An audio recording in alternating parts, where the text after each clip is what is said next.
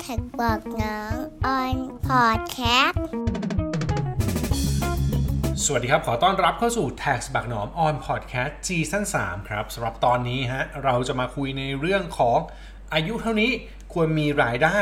และเงินเก็บเท่าไหร่ครับ ช่วงเนี้ยมันมี content ประมาณนี้ออกมาบ่อยๆ ผมว่าเป็น content หนึ่งที่บางทีเราดูแล้วเราก็ไม่รู้จะถามอะไรกับตัวเองนะ อันนี้พูดในความเห็นส่วนตัวก่อน เช่น สมมติเนี่ย ผมอายุ 38อันเรื่องจริงเลยไม่ต้องสมมุติ ผมอายุ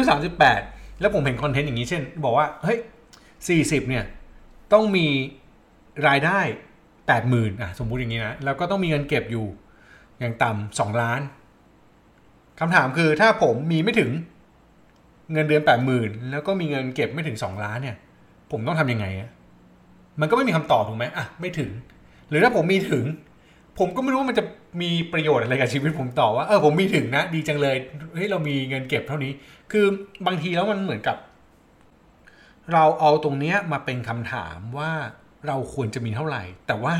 สิ่งที่เราไม่ได้ถามคือเราไม่ได้ถามเป้าหมายตัวเองเลยครับ เราไม่ได้ถามเลยว่าเราจะมีไปเพื่ออะไร เราจะมีเนี่ยเงินเดือน8ปดหมื่นกับ 2 ล้านเพื่ออะไร ในอายุ 40 แล้วเราต้องแลกอะไรมา แล้ววิชาชีพที่เราทำมันไปได้ถึงหรือเปล่า หรือว่าเงินเก็บภาระ ที่เรามีมันพาเราไปถึงแบบนั้นได้หรือเปล่า ผมว่าคำถามพวกนี้มันไม่ใช่คำถามที่ผิดนะ คือถ้าคุณจะตั้งเป้าว่า คุณมีเท่าไหร่เนี่ยมันไม่แปลก แต่ว่าคุณอาจต้องตั้งคำถามต่อว่าคุณจะมีไปทำไมด้วย ในอายุเท่านี้จะต้องมีเพื่อ ในอายุเท่านั้นจะต้องมีแบบนี้เพื่ออะไร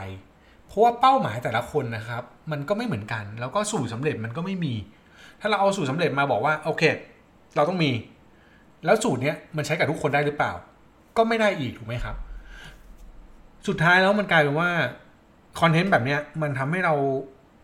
มันทำให้เรากลับมาตั้งคำถามดีกว่า ผมว่านะ มันทำให้เรากลับมาตั้งคำถามกับตัวเอง จริง ๆ ว่า แล้วเราต้องการอะไร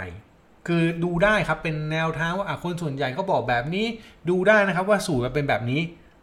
แต่สุดท้ายเราต้องตอบตัวเองได้ว่าถ้าเราไม่มีเหมือนเขา แล้วเราควรจะมีเท่าไหร่ หรือถ้าเรามีมากกว่าเขา แล้วเราควรจะมีเท่าไหร่ ฟังแล้วมันดูอาจจะนาประทำมากนะครับ บอกว่าพี่หนอมทำไมพูดอะไรแบบนี้วะ มันดูแบบไม่ใช่ข้อเท็จจริง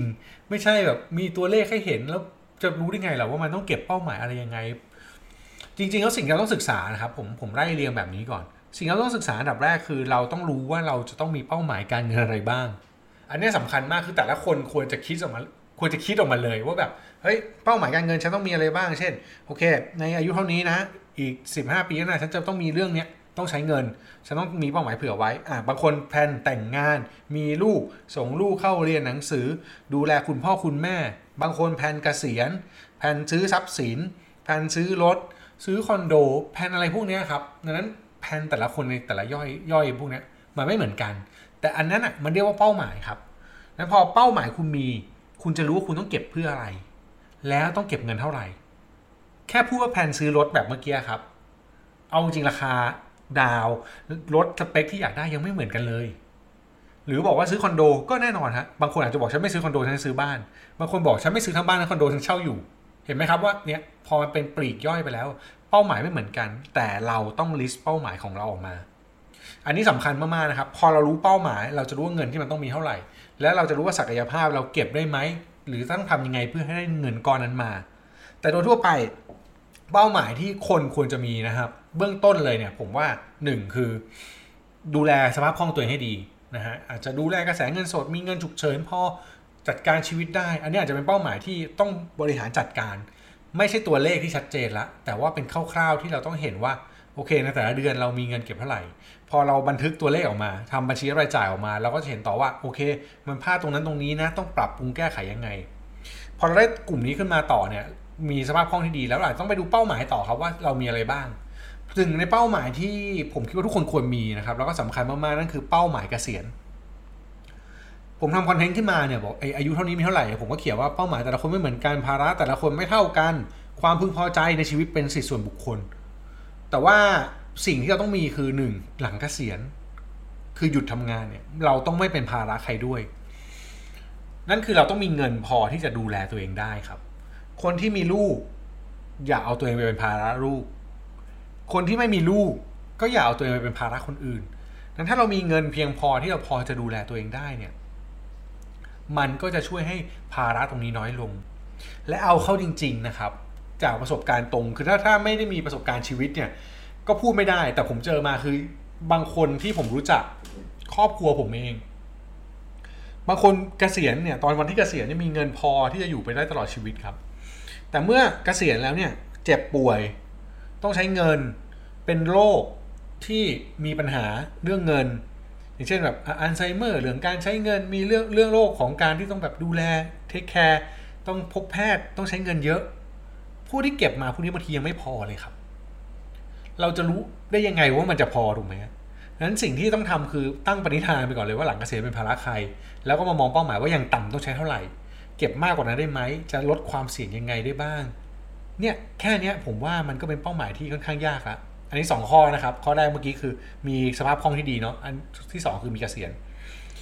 ไอ้ที่เหลือเนี่ยจะมีเรื่องอะไรก็ได้ครับ ขึ้นอยู่กับเป้าหมายของชีวิตละ แต่ 2 ข้อนี้ถ้าผ่านไปได้เนี่ย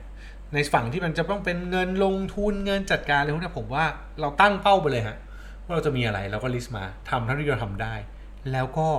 ไม่จำเป็นต้องไปเปรียบเทียบกับใคร ความย้อนแย้งของเรื่องนี้คือเมื่อคุณเปรียบเทียบกับคนอื่น คุณจะอยากมีเหมือนเขา แล้ววิธีการที่ได้มาที่ทำให้หลายคนมีเหมือนเขา คือการไปเบียดเบียนเขา ซึ่งมันไม่ถูกครับ เราต้องมีเป้าหมายของตัวเอง ที่ชัดเจนพอที่จะทำให้เราไม่ต้องไปเบียดเบียนใคร แล้วก็ไม่ต้องไปเปรียบเทียบกับใครดังนั้นพอดแคสต์ตอนนี้เนี่ยทำด้วยการไม่มีสคริปต์ล้วนๆแต่อยากเล่าให้ฟังว่า